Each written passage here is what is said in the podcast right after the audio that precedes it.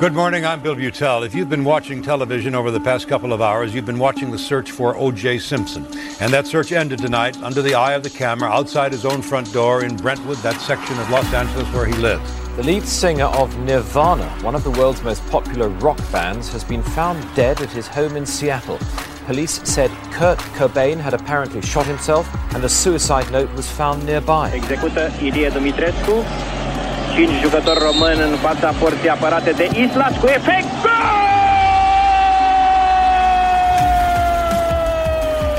World Cup authorities are expected to announce that the Argentine captain Diego Maradona is to be sent home in disgrace after failing a drugs test. He's already admitted using a banned substance. He tested positive after a random test last Saturday. Hai Florin, atenție, dar a tras în dreapta și este 1 la 1. Hello, everybody. Welcome to Greatest Games on Football Ramble Daily in association with the Blizzard. My name is Marcus Speller. With me is Jonathan Wilson, and with us is Rory Smith, chief football writer at the New York Times, a frequent guest on Radio 5 Live, among many others, and author of Mister, The Men Who Gave the World the Game. Rory, an absolute pleasure to have you on the podcast, sir. It's always a pleasure to talk to you, mate. Thank you very much. Um, today Less we so, go less back. so Wilson. yeah, an early insult there, ladies and gentlemen. Um, today we go back to a very warm afternoon at the Rose Bowl Stadium in Pasadena. It was, of course, the World Cup second round match that finished Romania three, Argentina two in the 1994 World Cup. Rory, why have you chosen this game? Well, partly because I think the '94 World Cup kind of gets a, a bit of a bum rap, to be honest. Because I think it's it's generally accepted that it was a bad World Cup, that you shouldn't like the 1994 World Cup, that it kind of similar to Italia 90 in a way that in a it was kind of was a low moment for global football because it wasn't very very very entertaining. You know, it's not it's not a tournament that necessarily had a kind of defining performance from a player of a generation. It wasn't it wasn't particularly attacking. A lot of the a lot of the sort of styles of play, a lot of the teams were moderately defensive. But I think that's a bit harsh because the most important thing about all World Cups is how old you are when you watch them.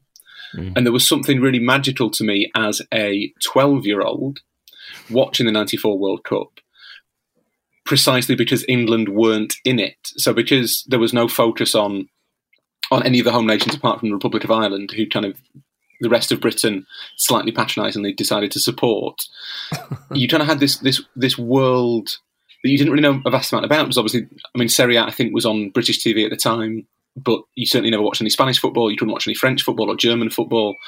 Uh, I'm not even sure how much of like the, the European Cup slash Champions League was was broadcast, other than the final and maybe the semis. So it was all this all these players you'd never really seen play, all these all these names you'd never really heard about, all these kits that you probably wouldn't have seen that often, or certainly not for four years. And I remember the whole thing as being just kind of horizon expanding, really. And this was, I think, probably the best game of the tournament. It's maybe not the most iconic game of the tournament. The most iconic game of the tournament, I don't know, maybe Tab Ramos's elbow on Leonardo uh, during America against Brazil. Obviously, the the, um, the Bulgaria Germany game maybe even the, the Italy Bulgaria semi final when Baggio kind of stole the show. Uh, but this game, I think, was the was was two really high quality teams. This Argentina team is remembered as being a letdown and and kind of one of those sort of weird period Argentina teams where there's not that much talent. But if you look at the names in it, it's an extraordinary team. And and then you have Romania, who would have been completely unheralded at the start of the tournament. Um, they made the last 16, I think, in Italia 90, didn't they? And got knocked out by the Irish. Uh, but they then turned up in the States and have this incredible tournament. And I actually thought that they were they were kind of more entertaining than, than the Bulgarians who made the semi final. And I just I fell in love with with Romania and I fell in love with Georgie Hagi. And mainly I fell in love with the idea of there being a whole football world out there that I didn't know anything about. And that's why this game's really special to me. Yeah, I think that's. I I very much agree with you because I was 12 years old as well when this tournament came around, and and what helped about this match in particular, as with a handful of others, it was at 1.30 local time, which meant as a 12 year old boy I could watch it back home, and it wasn't too late because some of the games were at one, two in the morning, and so on and so forth, and you'd be falling asleep. Um, but uh, Jonathan, uh, immediately Rory there saying about the, the, the tournament itself. Um, I mean, what, what were your thoughts at '94 World Cup? Because this was pre-journalism days for you as well. Yeah, I mean, I, I was uh, I was uh, 18, uh, 17, 18. Um, mm. So turned 18 during the tournament. Um, and so the, the, certainly from the quarterfinals onwards, I was on a campsite in southern France, which was brilliant. Um, yeah, everybody. Not for everybody else on the, on, on the campsite. uh, you know, all nationalities getting together to watch the one TV on the campsite, and you know, the, the, the one thing that even in those days still brought all of Europe together was the desire to see Germany lose football matches. and you know, the atmosphere when they lost to Bulgaria was was sensational. Um, but I, I know what he means about it. it. It's sort of it's the well, I, know what he means in, in, in the sense that I think the age when you watch a World Cup makes a huge difference. Uh, but I, I, also think this tournament is slightly undervalued. Now, I, yeah, personally, I, I remember the '82 and '86 World Cups. They were my first two World Cups, and they were both, you know, objectively, they were both brilliant World Cups. Great football, great storylines. Uh, Italia '90, I, I think, you know, quality of football wasn't great, but particularly from a an English or Irish perspective, fantastic storylines. Cameroon as well. And 94 didn't, yeah, the football wasn't as good as, as 82 or 86. It didn't have the, the local resonance of, of, of 1990. But you look at it, and there were, you know, there were great storylines. You know, the whole Baggio Sacchi drama. Mm. Um, it's, it's interesting we would choose the Italy Bulgaria game. I think the Italy Nigeria game, in some ways, is is a sort of the um, the, the, you know the great drama for Italy in that tournament. They get over going down to ten men, and and, and mm-hmm. you know it's Baggio who's been taken off by Sacchi when they went down to ten men against Norway. It's Baggio who you know who who turns that game ultimately. Um, and then you've got you know I, at the time I just did not appreciate how neat and how perfect the story was. Perfect from a dramatic point of view, obviously terrible from a human point of view. Of of Maradona and the drugs ban, which is the the thing mm-hmm. that casts its shadow over over this game.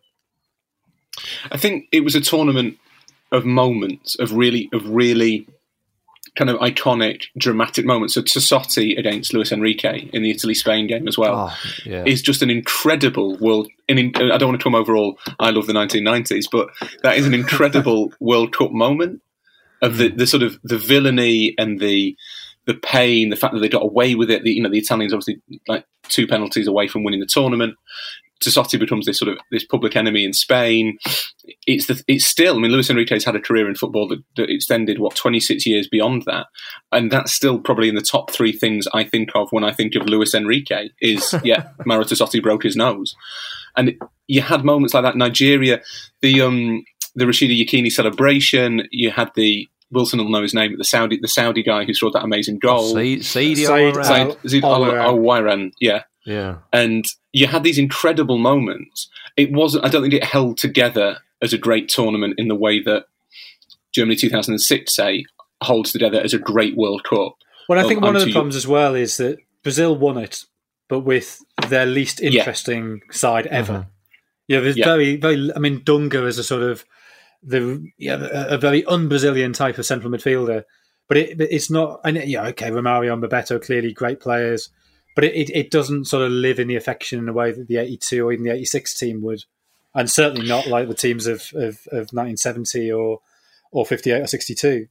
But do you not think that that's true of all the major nations, Brazil more than anybody? But the major, the, the nature of the major nations at World Cups tends to define the character of the World Cup. So you kind of expect a, it's a bit, it's a cliched, really obvious thing to say, but you kind of, if you have a strong Argentina that has a great individual player or, or has a really you know identifiable style. If you have a sort of machine like Germany that grows into the tournament, if you've got a resilient Italy, you need a few of those teams to be what we expect for it to feel like a proper World Cup. And it's the tournaments where none of those things are really true. And I'd say that 2018 almost fell into that as well a little bit. That not you know it was won by the most kind of efficient team, but there was the Croats, I suppose, kind of stood out as a as a team with character, but there were no great characterful teams in that tournament. Yeah, but I, mean, I think the, the thing the that Germans were that, out.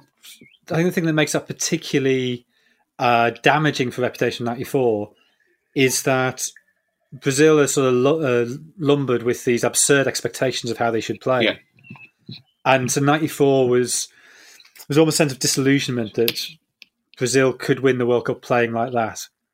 And what does that mean for Brazil in the future? Does that mean that the romantic ideal, which is you know obviously is yeah, just just how true that ever was is, is deeply questionable. But it, it did sort of feel a, there's an element of disillusionment just because this is this is Brazil, the most romantic of football nations, being very unromantic.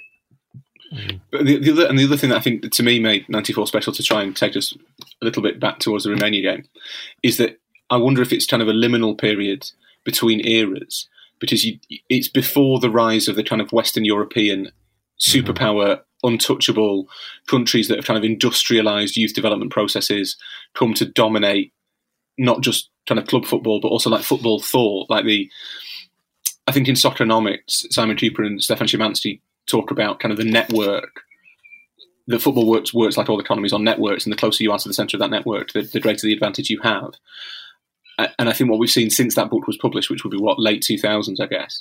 Um, it's quoted so often, and it seems like even longer.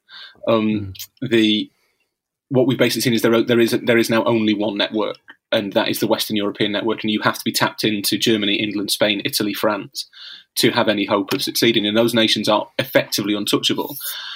But USA 94 came between before that era, but equally after the era of Maradona, and I guess West Germany as well, um, where where the sport was a little bit more kind of, I guess, talent dependent almost. That if you had one or two outstanding players, you would be good, and you got this sort of free for all, and in, into that into that kind of space stepped Bulgaria, who made the semis, Sweden, who made the semis, and Romania, who made the quarters and, and could easily have made the semis. And I think, and probably should have done, because they were, they were better than the Swedes. Yeah. And I think that lent it a real kind of magic because it felt, for, for a tournament that's remembered for being quite dour, it felt incredibly unpredictable. Yeah, I, I, one aspect of the, the, tournament as well that can't be overlooked was the crowds. The, and, and, and for, for this game, a second round match between Romania and Argentina in the United States of America, 90,000 people in attendance for that game at, at, the Rose Bowl. And, and, and the stadiums were full. It was. It was it was a glamorous uh, backdrop. Of course, the states often provides that, and and hundreds and hundreds of thousands, millions of people probably uh, went to watch these games. Um, going back though, you, he's been mentioned a couple of times. Maradona, he was the captain of Argentina for the first two games. Scored against uh, Greece, was it in their in their opening game, and it looked like Jonathan that he might have a huge impact and and a big influence over the tournament and, and over Argentina, and of course he would, but not in the way that he would have wanted.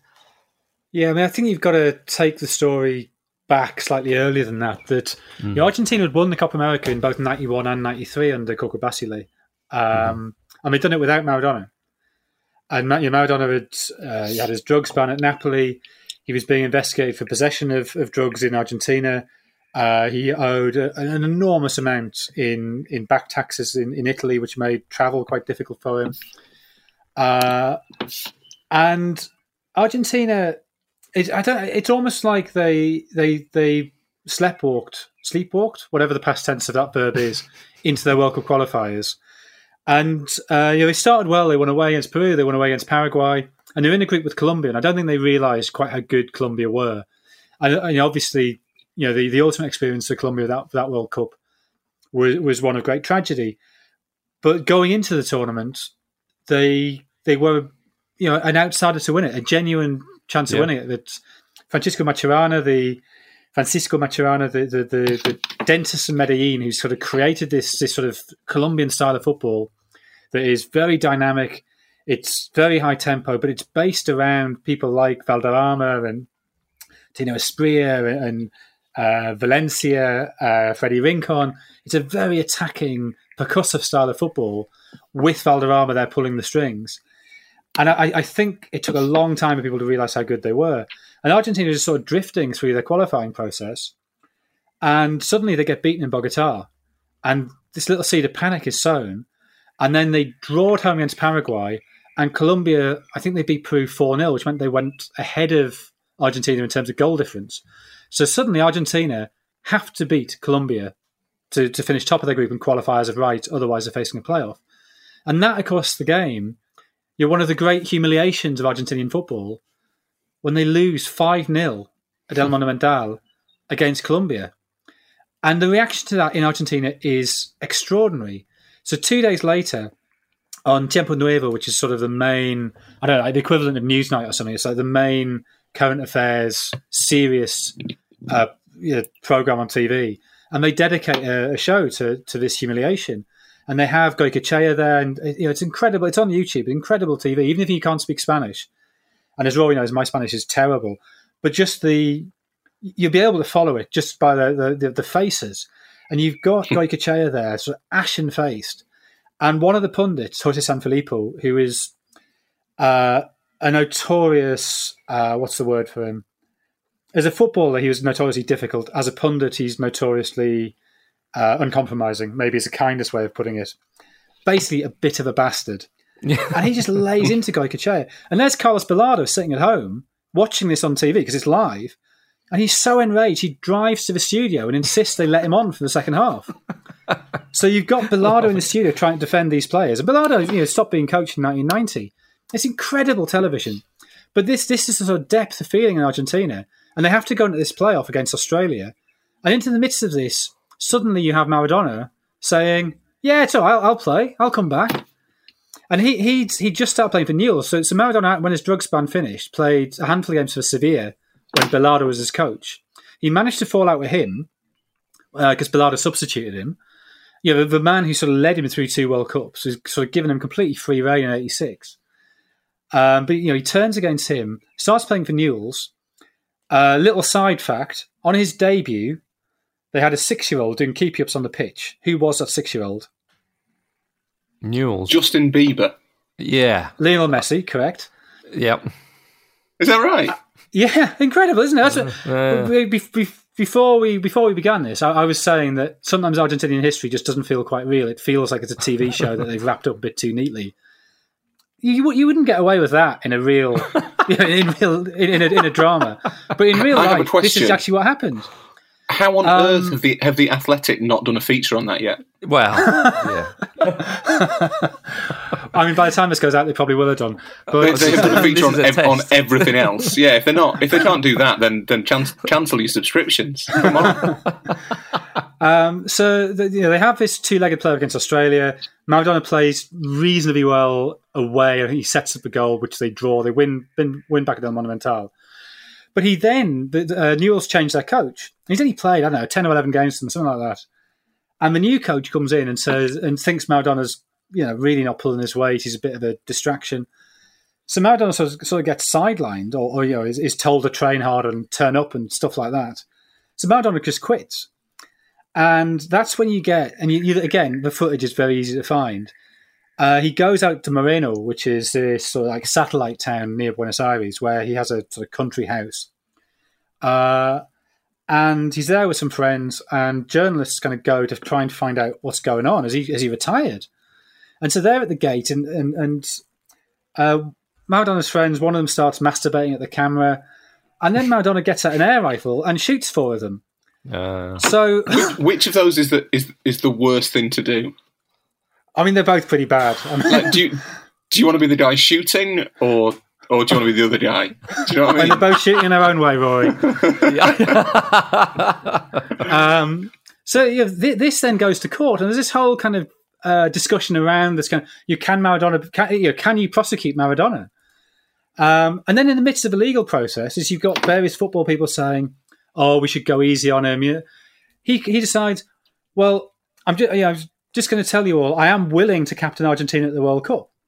Mm-mm. And as if say three months before the tournament, he weighs 92 kilos. And Coco Basile, you know, you can't say no to Maradona in Argentina. So he's sort of, well, okay.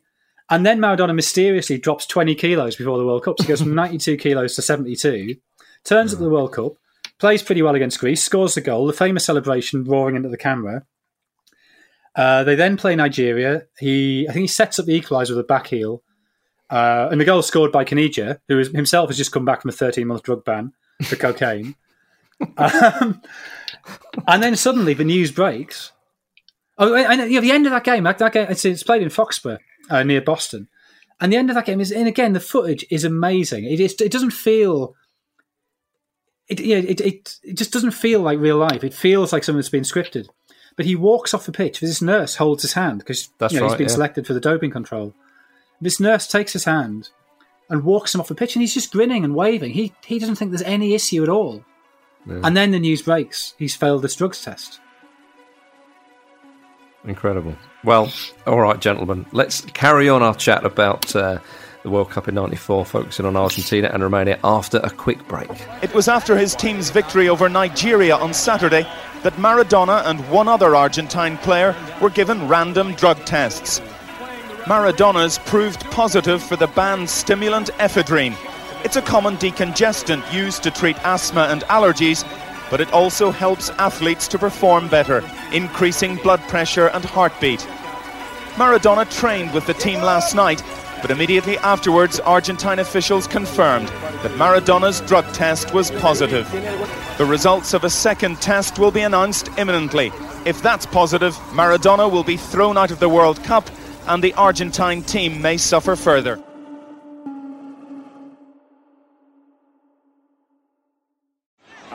Ionuț Lupescu, s-a demarcat foarte bine. Combinație cu Hagi.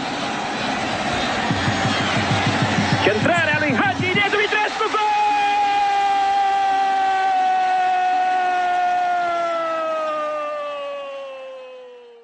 Welcome back to Greatest Games on Football Ramble Daily in association with the Blizzard. Let's turn our attention then to Romania, if if we can, gentlemen. I mean, Rory, the same as you, I, I fell in love with Ro- Romania, uh, their, football team in this tournament. Hagi was there, but but if you look further into this team, I mean, Dan Petrescu, Daniel Prodan at the back, Miodrag Belodedici, um, Gica Popescu, Ilie Dumitrescu, uh, Munteanu, you know, Răducioiu. These were this was a this was a great Romania side, and one can forget, especially with Romania not really pulling up trees at all in the 21st century. Uh, we had a few moments at Euro 2000, to be fair, but in the 90s, especially uh, at, at this World Cup, Romania, it's probably their golden generation, you might say. Oh, I mean, I would have thought so. Jonathan might have, have stronger views on whether it's the official Romanian golden generation, but I th- think it's certainly the one that kind of captured the world's attention. Because obviously, not only did they have the run to the quarterfinals here, they got to the last 16, as we said earlier, in um, in Italy in 1990.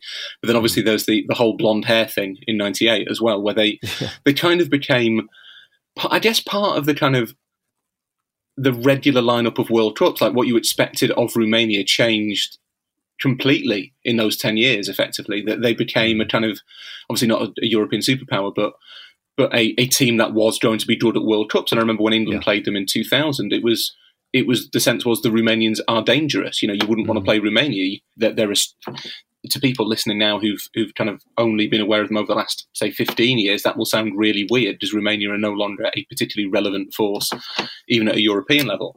But in the 90s they were they were kind of a, a good World Cup team, and I think what what made it special was that it kind of came out of nowhere for people who weren't, f- I guess, familiar with those names. Because obviously none of them played in England.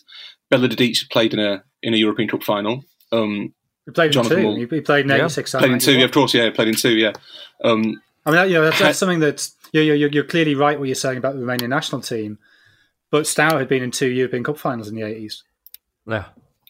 But I suppose, uh, yeah, that's true. I suppose there's maybe enough enough time elapsed between those finals and and the '94 World Cup that perhaps some of the names would have faded from view. Because obviously didn't have this saturation coverage that we have now.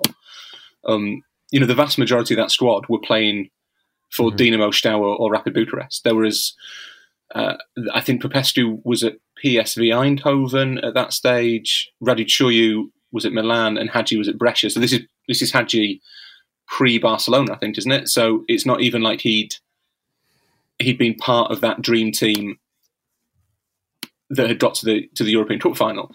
So hmm. it, it had this kind of mystery power. It's the same, it, completely the same with Bulgaria. That these were unfamiliar names from unfamiliar teams, and because in Britain we were watching it basically without a horse in the race and without that sort of endless focus on what will England do this kind of blank slate almost suddenly appeared in this bright yellow kit, uh, and their, their their away strip was red, which was equally iconic for me. Yeah. And they had, you know, Dumitrescu was this incredibly quick winner. Popescu, Georgie Popescu was one of the most kind of elegant players you'd ever see. Really, he was. I know. I think. I think he became problematic later in life, Georgie Popescu, but he was a he was a wonderfully kind of graceful footballer for, for effectively a centre half.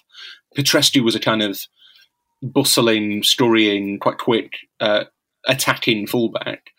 Um, and then in the centre of it all, you had this absolute genius, who this little kind of slightly dumpy man, who in the fir- in the in the group stage, it wasn't the first game. It was the th- I think they played Colombia third. No, they no, they played Colombia first. In the first game against Colombia, yeah. stood that ridiculous goal from way out on the left hand side um, that looked like a mishit cross, but really wasn't.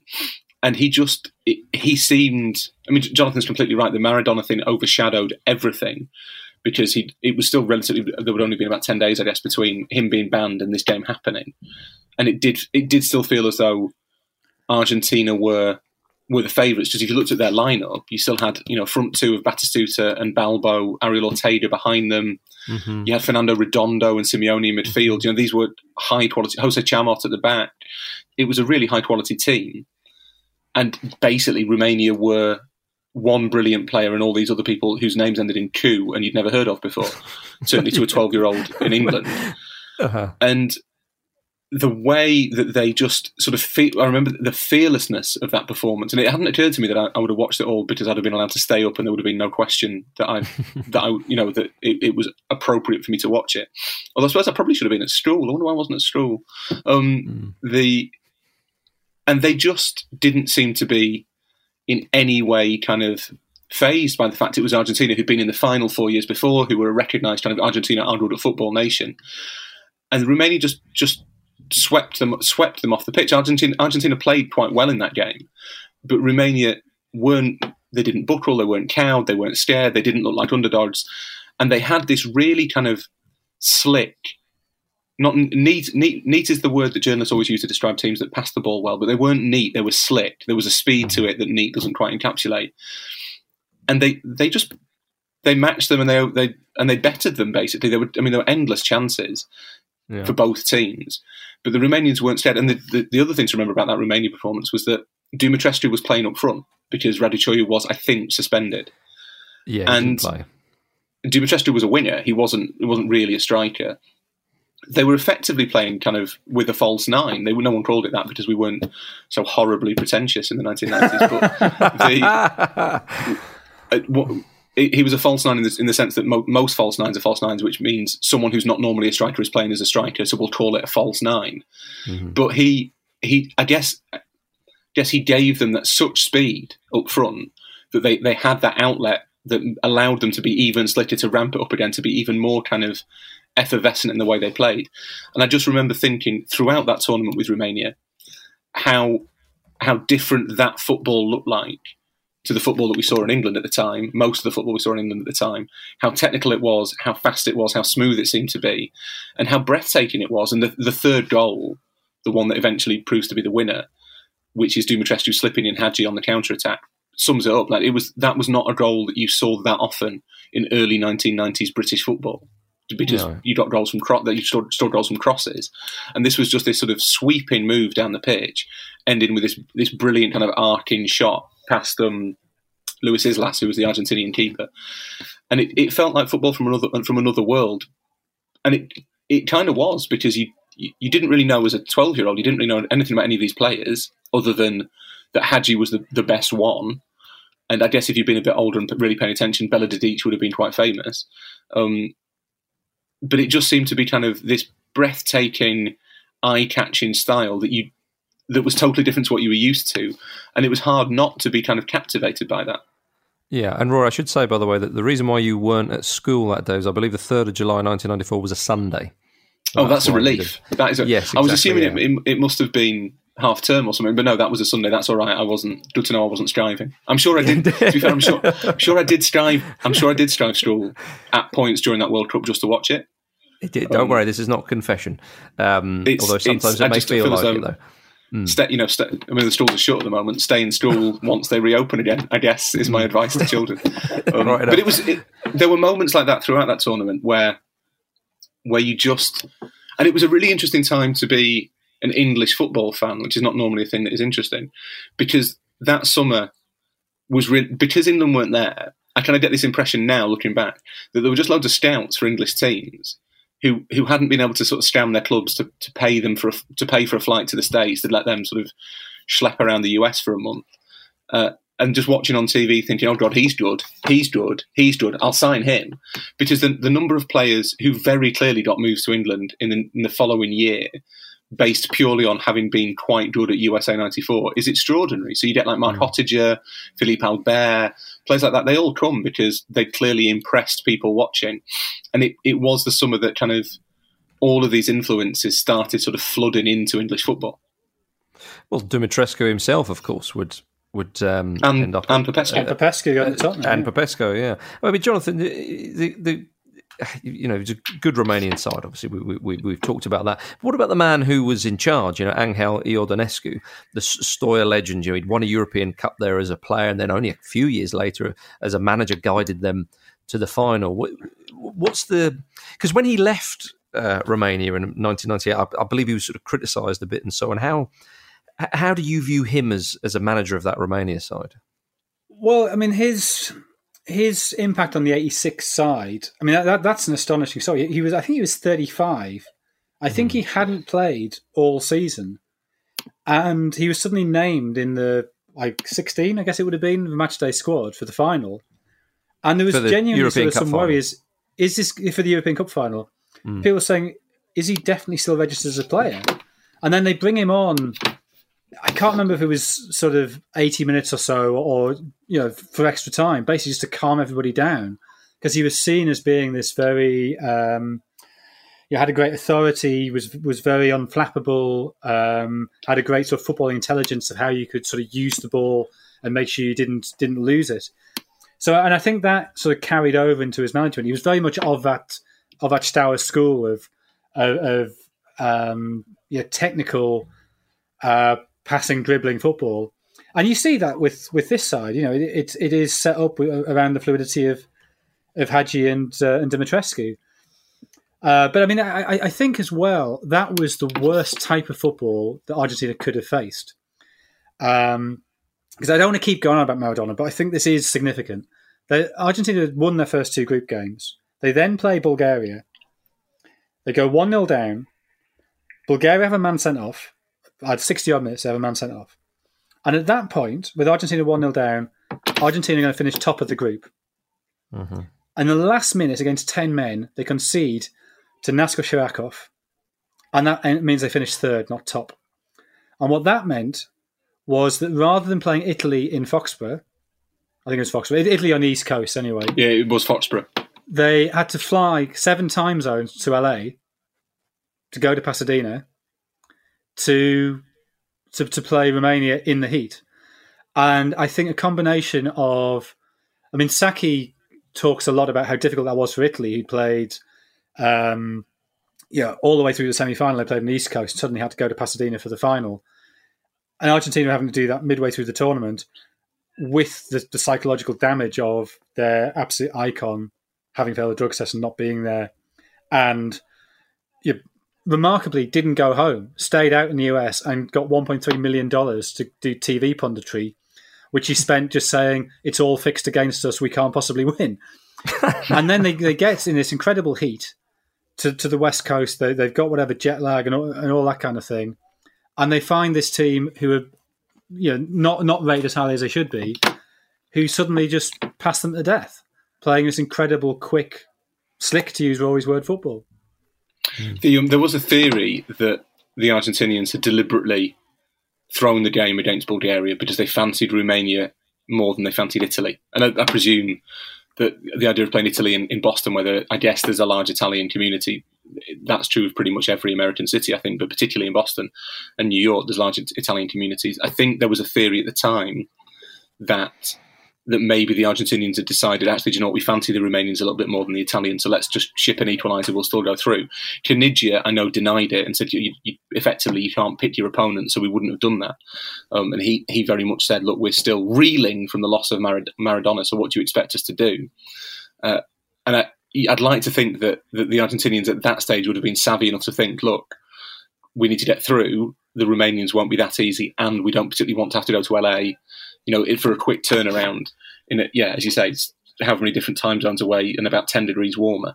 Um, but there, there, was a sense that the Romanians were the were the underdogs, and I guess that that's that's unavoidable because it's Argentina, and you you know you expect Argentina to to be good at tournaments, especially because that team had lost the previous final, won the World Cup before that. They they were a mm. an elite sort of superpower, and the Romanians were effectively, I don't know, kind of who would be their equivalent now, like Mexico maybe that sort of team that sort of did okay at World Cup, something like that.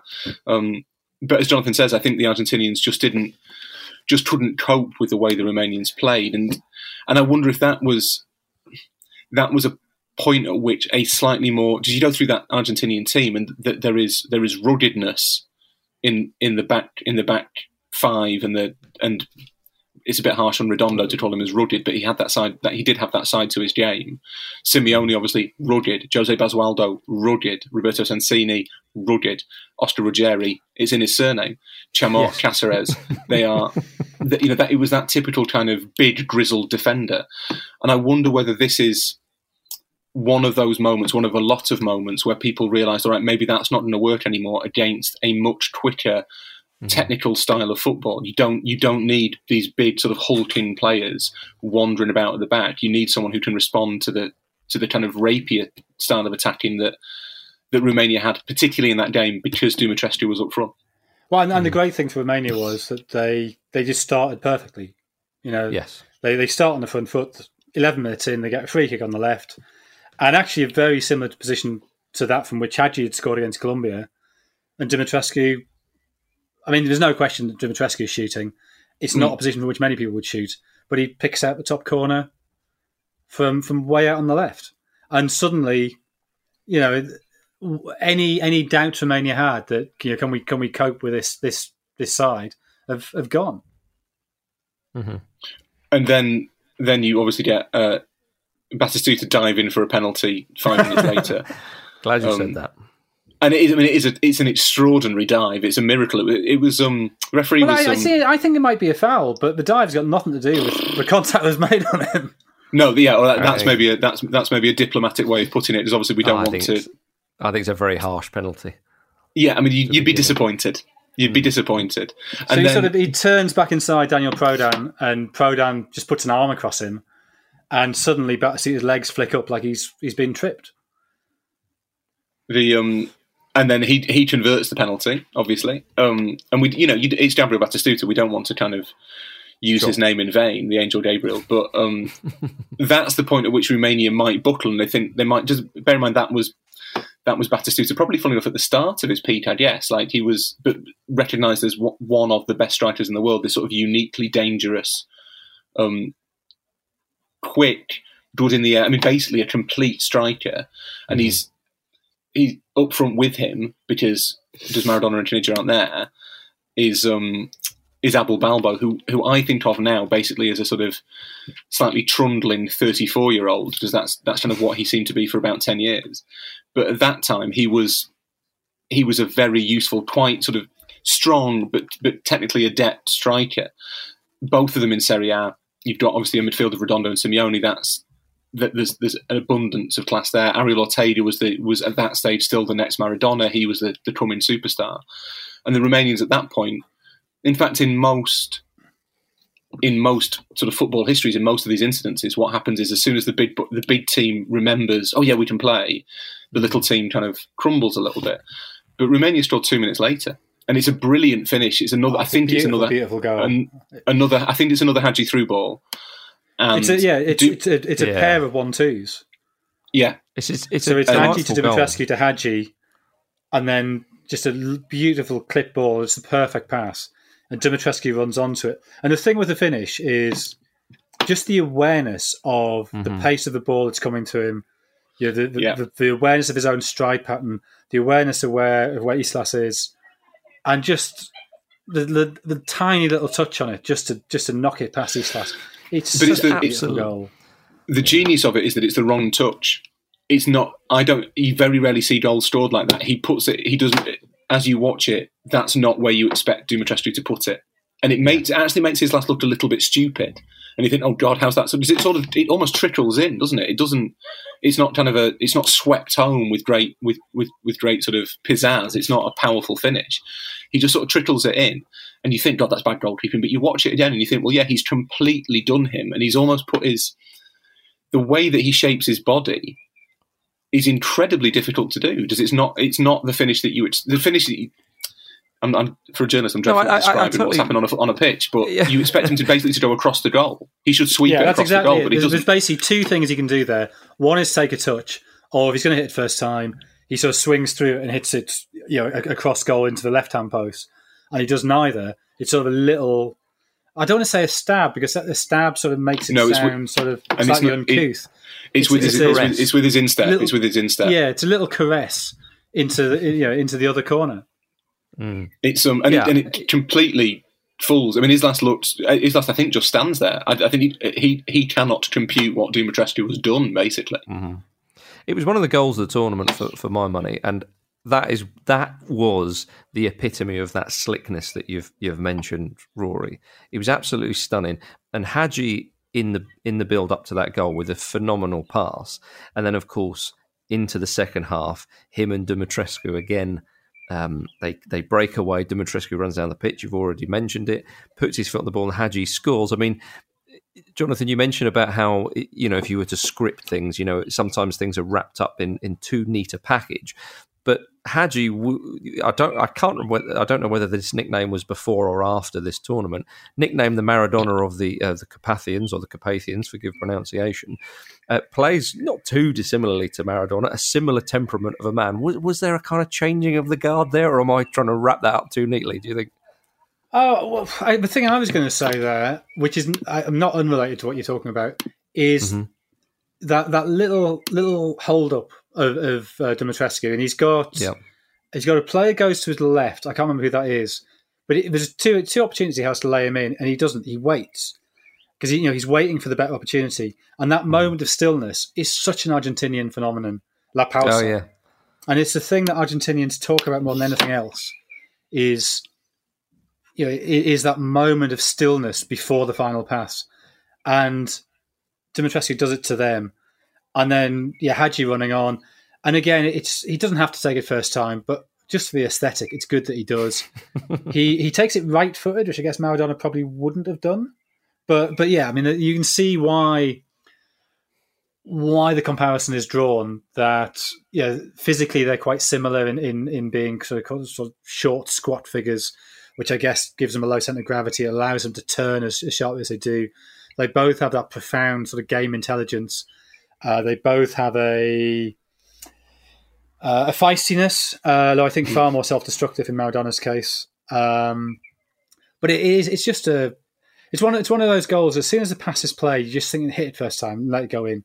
Because you want the you know you, you want the goal to be complete. You want it to be finished off as perfectly as possible, and, and it is. It's interesting, Marcus, that you mentioned a change into the guard because Hagi was 29 at that tournament, yeah, I know. and Maradona was 33. So there are only four years Yeah. between them. Hmm. And if you think about their career arcs, Hagi would go that summer to Barcelona. He'd already been at Real Madrid, in fairness, and it hadn't really worked out. But he goes that summer to Barcelona, has two years there, then goes to Galatasaray, and and plays until 2001 or 2002. And hmm. Hagi feels almost, not quite, but almost like a player of the modern era, whereas Maradona feels like a player from the, the era previous to that, the sort of pre 1992 era. And Yeah. there were only four years between them, and they, they were both in that in the stadium that day. And yet they, you know, Maradona was very much at the end of his career, whereas Hagi was probably probably at the beginning of the second phase, almost really. Does the, Barcelona wonder- and then I wonder, Galatasaray gave him a new, a new lease of life? I wonder if taking loads of cocaine isn't good for your career. Oh, yeah, I mean, possibly that we there there has to be a lot more research done on that.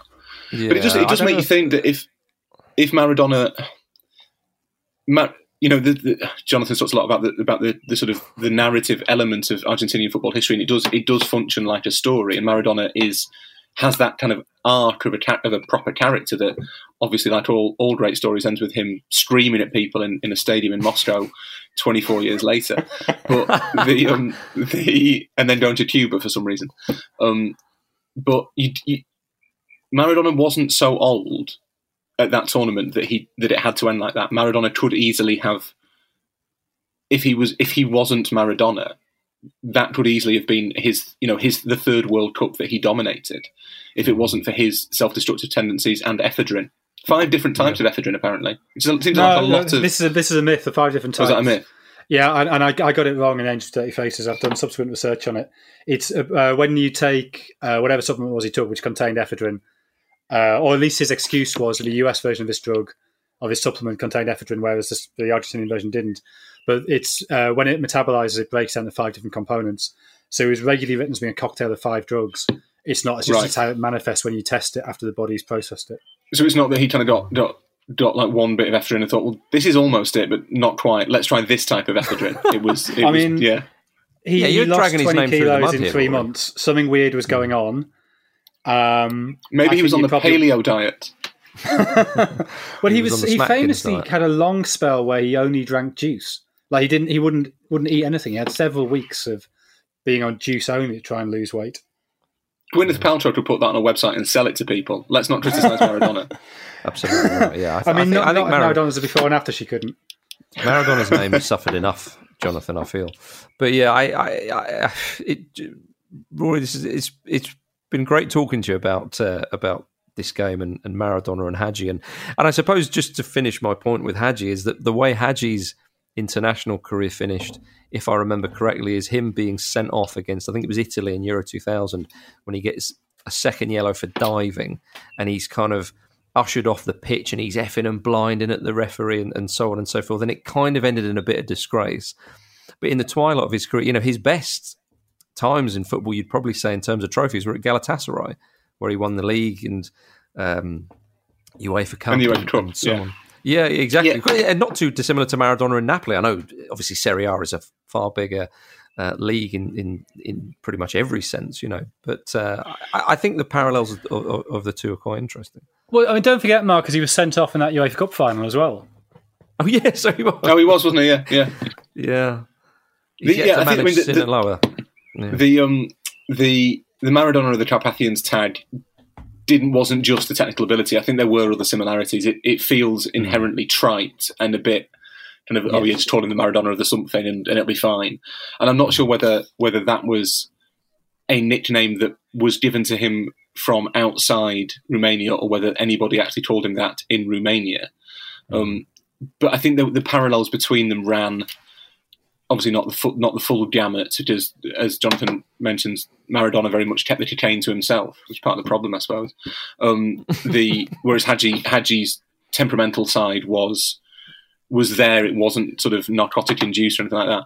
The but there was a, there was an element but then I guess maybe you need that. Maybe you need that to be that sort of player, to be that kind of impulsive genius. You have to well, be I impulsive. Think there's also, comes, with, comes they, at a cost. Are, they are both outsiders, right? The you know, Maradona um, is of indigenous heritage. Um, Hagi uh, is a Macedonian heritage, which you know there is an ethnic difference within Romania. So you know they they they neither of them have sort of come through a sort of comfortable route they, they're both sort of outsiders within their own communities to an extent. And I, you know, I wonder if that sort of conditions that kind of mentality as well, that maybe don't quite trust the establishment at any point. And obviously, if you take enormous amounts of cocaine, a certain amount of paranoia is then in, induced.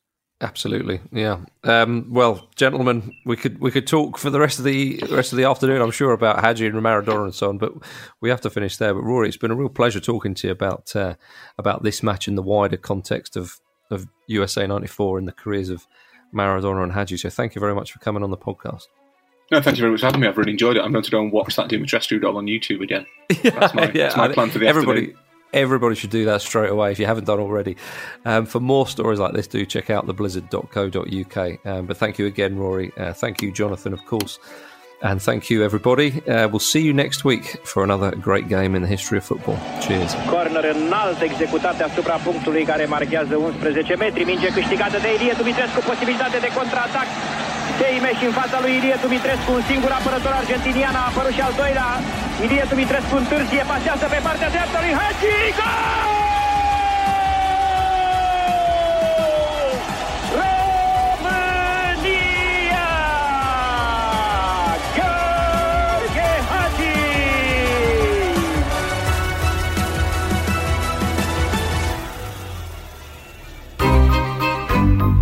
This was a Stakhanov production.